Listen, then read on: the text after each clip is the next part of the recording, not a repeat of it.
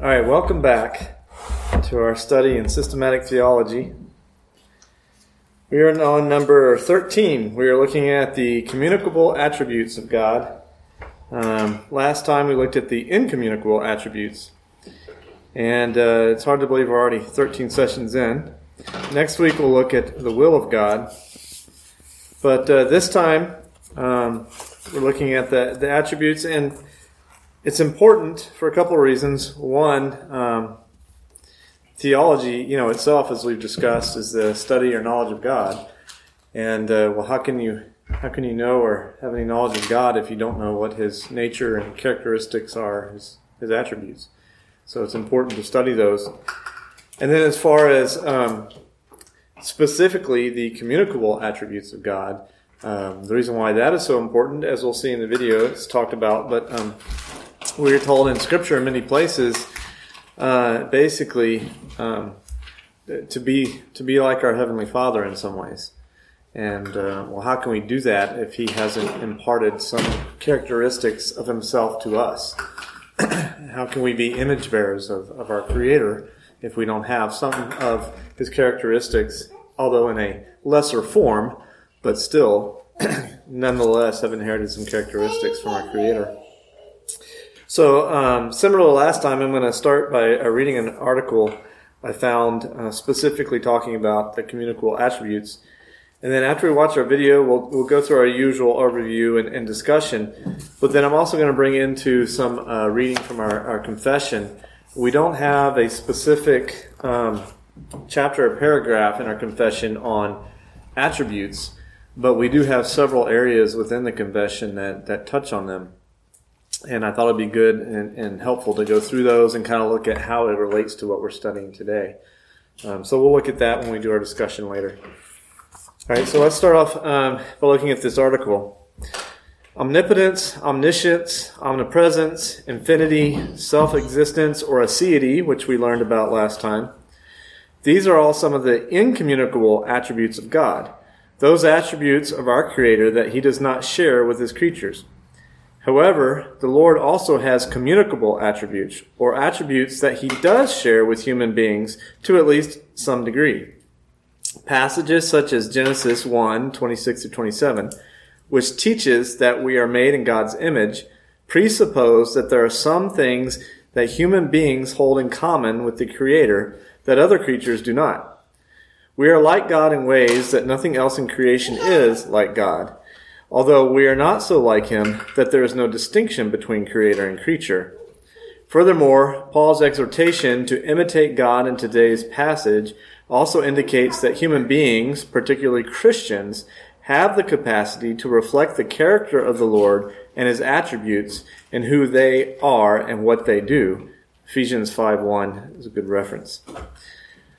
When we speak of God's communicable attributes, and don't worry, we'll, we'll look at Ephesians 5:1 um, I think it's actually quoted in the video. When we speak of God's communicable attributes, we are referring primarily to his moral attributes such as love, goodness, and kindness. In one sense, we must not forget that there is a basic incommunicability of even these attributes. For insofar as such things as the love and goodness of God are infinite, we cannot imitate them. Nevertheless, because we bear God's image, there is a manner in which we exhibit these attributes by way of analogy. For example, the kind of love we have as creatures is not identical to the kind of love our Creator possesses. However, at the same time, our love is not wholly dissimilar, such that there is no point of contact whatsoever with the love of God. Our Creator loves truly that which is lovely. As regenerate people, we possess the capacity to do the same. Consider also God's attributes of holiness, and this will be discussed further uh, in the video why the attribute of holiness, there's some debate about it, but he makes it pretty clear the reason why there's debate is there's the holiness in God's nature, and then there's the holiness in God's character. So he'll talk about that more in the video. But consider also God's attribute of holiness. The holiness of God encompasses several concepts, including the fact that he is inherently set apart from creation and that he is morally pure, without any hint of darkness or sin. We cannot possess holiness in the sense of being inherently set apart from creation. However, by the renewing work of God's Spirit, Christians are continually purified over the course of our lives. A good reference for that is 1 John 3 3. Space prohibits us from studying all the Lord's communicable attributes. We close today with a brief look at wisdom. Our Creator is the only wise God, Romans 16:27, but in his grace he shares his wisdom with us. In our fallenness, we are foolish creatures, but our God has given us his word, by which he grants us wisdom by his Spirit.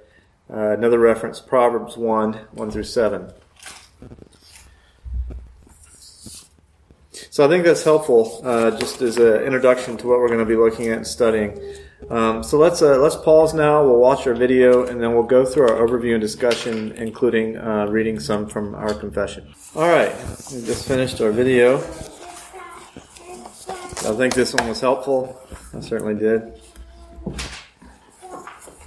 All right, you've got your uh, hymnals there, which happen to have our confession in the back of them. If you want to use those as a reference. Because when we get to our discussion, we're going to uh, read from our confession a few passages and see how that relates to what we're studying here with the communicable attributes. So first, we'll start by going through our uh, our overview.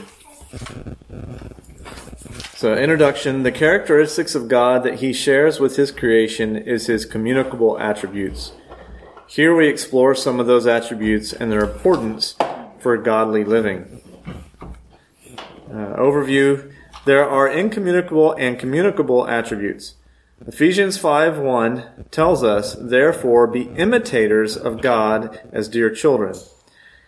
In order for us to imitate God, there must be certain things we share with Him, attributes that are communicable. For one attribute, holiness, there is some debate, resulting from the difference between God's holy nature and God's holy character, which he discussed. Despite the teaching of some churches, like the Eastern Orthodox, for example, redemption does not include deification. What are the communicable attributes? Love, as confirmed by Paul, is shared by God and humans. The goodness of God can be imitated. We are called to be workers of justice, and God is just both internally and externally. We are not sinners because we sin, we sin because we are sinners. We are instructed by books such as Proverbs, James, and Song of Solomon to be wise, and God is wise. This is not a comprehensive list, but this covers some of the major attributes that are communicable. All right, let's look at our questions and answers. Um, does regeneration enable us to share in the communicable attributes of God and also involve the deification of humanity? No. we're, we're good on the first part of that question. We got off rails on the second part. What attribute should not be confused with God's justice? Would be his mercy or grace. What attribute is both communicable and incommunicable? And that's his holiness. And we looked at that, uh, why that's kind of separated between his nature and his character. What did God give to us that we might be wise? He gave us His Word. Uh, what discipline does the Old Testament distinguish wisdom from? That would be knowledge, right? So often people like to confuse knowledge and wisdom. Who did Jesus say is the only one that is good? God. All right, let's look at our discussion questions. Um, what is the difference between communicable and incommunicable attributes? We've looked at it for two sessions now. Anyone? Attributes are um, attributes that are somewhat shared with God to a certain degree. You know, kind of like Pastor David was talking about last Sunday or yesterday about the um, I guess that was R.C. Sproul in the Sunday school mm. class. We was talking about the the inward use, the mm. the noetic effects of sin. Right. Yeah, noetic, noetic effect. Yeah. So, for instance, we can like God's love is communicable to us, but because of the noetic effects of sin, we can't fully attain to what we you know should be able to. Um, and the difference between the incommunicable is like just the, the meaning of the word itself, like that prefix, is that Mhm. it's not shared. So, Right. You know, God's holiness and the the nature of God's holiness. Right. Um, Yeah, we looked at it last time. There are several incommunicable, whether it's his omnipotence or omniscience or his infinity. I mean, there's eternality. Um, yeah, several things he cannot share with his, his creatures because we would no longer be creatures if that were Right, the case. Um, and uh, and he even talked about the silliness of God created God. You know, he talked about that last time. That that can't happen. So, yeah. Um, okay, why is holiness debatable regarding whether it is shared by humans? Why does that cause confusion?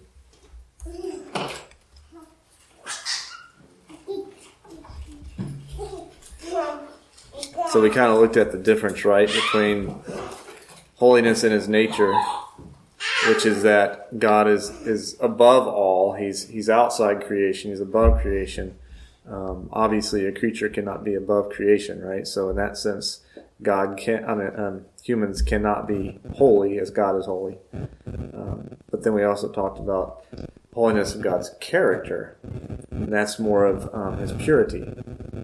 And that's something we were actually called to do, commanded to do, uh, to be holy as God is holy, which we cannot perfectly do until we're glorified, but we can, in some small measure, uh, seek purity. So that it kind of make sense why people might get confused when they hear uh, holiness as being a something communicated to to man.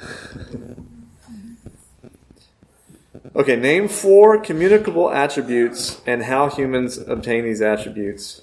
Um, love, goodness, justice, wisdom. okay, good. Yeah, we went over there. Uh, love, goodness, goodness, justice, and wisdom. Um, give me an example, like wisdom. How, how do we obtain wisdom? How do we obtain this? Yeah, By learning and knowledge, reading the Bible, and right. Through His Word, right? His That's how we obtain the wisdom that God desires for us. Um, and how do we? Let's see. Um, goodness. I mean, how how do we obtain goodness as, as God would define it? Define it. How how can humans obtain goodness? that again goes back to the Bible, loving your neighbor as yourself. Yeah, and in fact, in some sense, every one of these attributes we look at, we say, well, how can how can humans obtain them? Um, at least in, in part, it's part of the answer is going to be through His Word, right? Because we can't even understand what these attributes are without His Word. Um, but we are definitely called to be imitators of God and, and of Christ as as Christians, as His children. Um, so to to understand that, we have to study His Word. Um, how does the diagram in the video, remember the circle that uh, Dr. Sproul uh, drew, the justice circle, I've called it here, um, how does it help us understand how it is righteous for God to have mercy on some but not others? Well, I thought it was very helpful. Even going back to the verse, I will have mercy on whom I, or for Esau I love and Jacob I hated. I will have mercy on whom I have mercy and compassion on whom I have compassion. Well, I like the way that he explained it because it's like, okay, well, why is that? Right? But it's, be, I mean, goes back to the um, the injust, the inner circle. The um, I guess the injustice was the middle circle, and then You mean justice? Justice was inside the circle, yeah. right, right, right. But I'm saying that outer Yeah, and outside, right. So it's two different kinds of justice and mercy. Right. So like his righteousness, when you say his righteousness was beholding to the justice, whereas the mercy and grace were kind of at his disposal and at his will.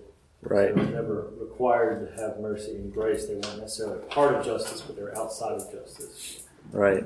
But they weren't part of injustice either, right? Right, And that's the point he was trying to make.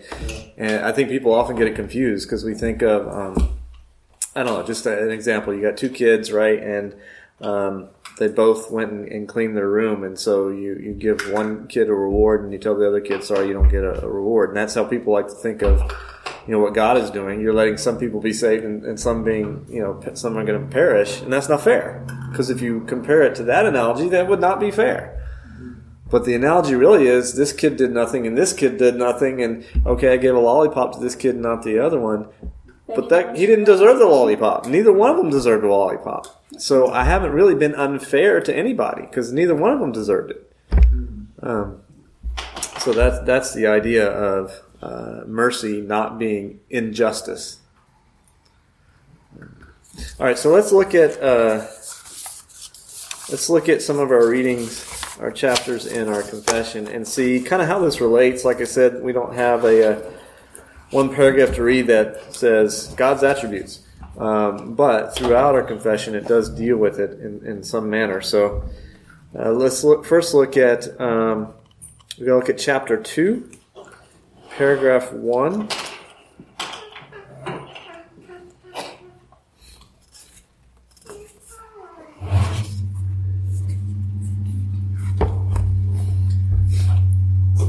Okay, and here I just wanted to wanted you to see some of the attributes that are kind of mentioned throughout. So, chapter two is of God and the, and the Holy Trinity. Um, so, paragraph one says, "The Lord our God is but one only living and true God, whose subsistence is in and of Himself." And we we talked earlier in previous sessions about uh, subsistence, infinite in being and perfection, whose essence cannot be comprehended by any but Himself, a most pure Spirit invisible, without body, parts, or passions, who only hath immortality, dwelling in the light which no man can approach unto, who is immutable, immense, eternal, incomprehensible, almighty, every way infinite, most holy. All right, first let me stop there. Before I got to holy, you see all those attributes that we would say are incommunicable, right? Those are attributes of God that He cannot pass down to His creatures. But now let's read on. Most holy, most wise, most free, most absolute, working all things according to the counsel of his own immutable and most righteous will for his own glory. So we see a couple there. We see holy. We talked about holiness and how from not a nature standpoint, but from a character standpoint, that is in small measure imputed to his creatures. Um, and wisdom. Talked about wisdom as well. Um, that he has in some measure, given us the ability to be wise and given us the means to earn that wisdom through His Word. Uh, most free, we have freedom in Christ. We have freedom from the bondages of sin. So He has uh, attributed in a small measure freedom uh, to us as well. Uh, so continuing on, most loving, we're called to, to be loving uh, as as uh, Christ loved gracious. We talked about mercy and grace, and we are called to be merciful and, and gracious uh, to others, just as God is merciful and gracious to us. Merciful, long suffering. Uh, again, that is something we're called to be. Fruits of the Spirit mention it. Abundant in goodness and truth. More attributes that are communicable. Forgiving iniquity, transgression and sin. Uh, again, we're called to be forgiving the rewarder of them that diligently seek him, and withal most just and terrible in his judgments. Um, we do have a measure of justice uh, wired within us. Hating all sin, and who will by no means clear the guilty. So we can see kind of a, a list there of some of the attributes of, of God, some of which are incommunicable, some are communicable. Let's also look at um, chapter 4, paragraph 2. Chapter 4 is on creation. So, paragraph 2 After God had made all other creatures, he created man, male and female, with reasonable and mortal souls, rendering them fit unto that life to God for which they were created, being made after the image of God, in knowledge, righteousness, and true holiness, having the law of God written in their hearts, the power to fulfill it, and yet under a possibility of transgressing being left to the liberty of their own will, which was subject to change. So here we see that we are made or created in the image of God. Um, so pretty much that by definition means we have to have had some attributes of God imparted to us because we are made in His image, right? And it even talks about um, knowledge and righteousness and holiness here too as well. Um, and it says the law of God written on our, our hearts. So obviously we have an innate sense of righteousness uh, you know, attributed to us. All right, let's look at uh, chapter 6, paragraph 3 and 4.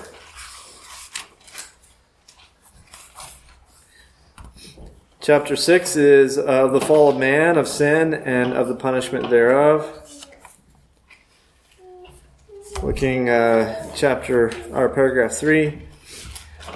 They being the root, and by God's appointment standing in the room instead of all mankind, the guilt of the sin was imputed, and corrupted nature conveyed to all their posterity descending from them by ordinary generation, being now conceived in sin, and by nature children of wrath, the servants of sin, the subjects of death, and all other miseries, spiritual, temporal, and eternal, unless the Lord Jesus set them free.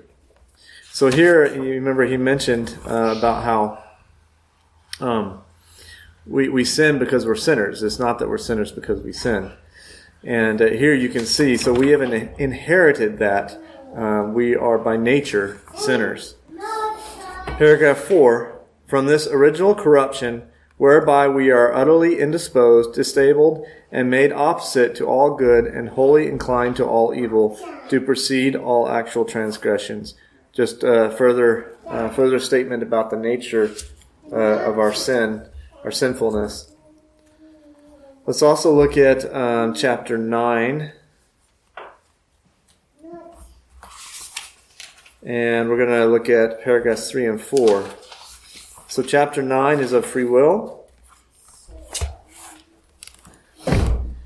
Man, by his fall into a state of sin, uh, has wholly lost all ability of will to any spiritual good accompanying salvation.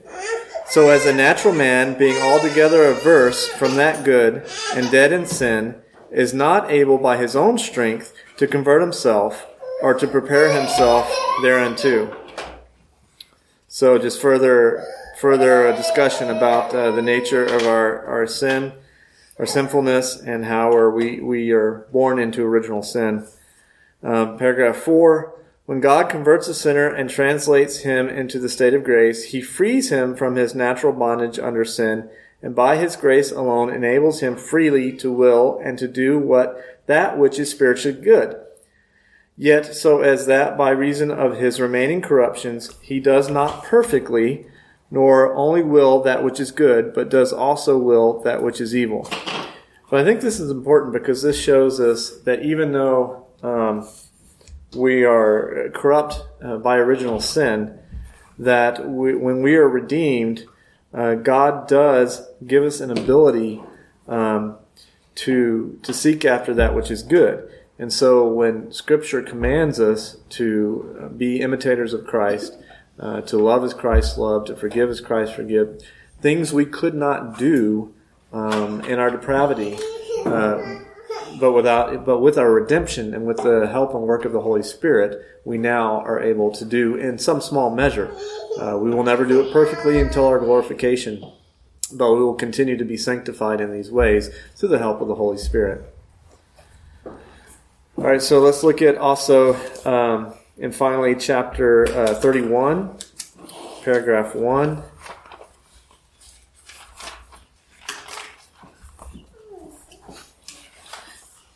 Chapter 31 is of the state of man after death and of the resurrection of the dead.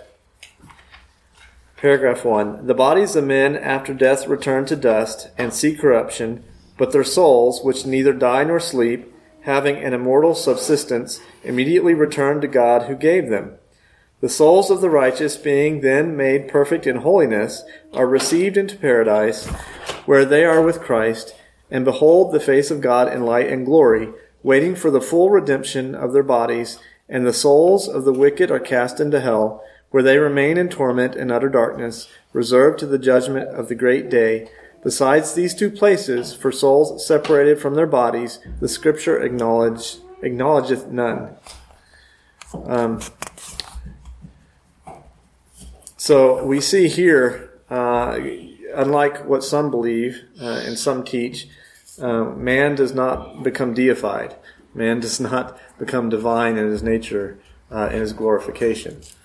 Um, but we do, uh, upon glorification, uh, finally become sinless and get to uh, joy in and worship our, our Creator perfectly for the first time. What a wonderful thing that will be, right? So, um, anyway, any questions or thoughts you had on what we read here in our confession, especially as how they relate to what we studied uh, tonight?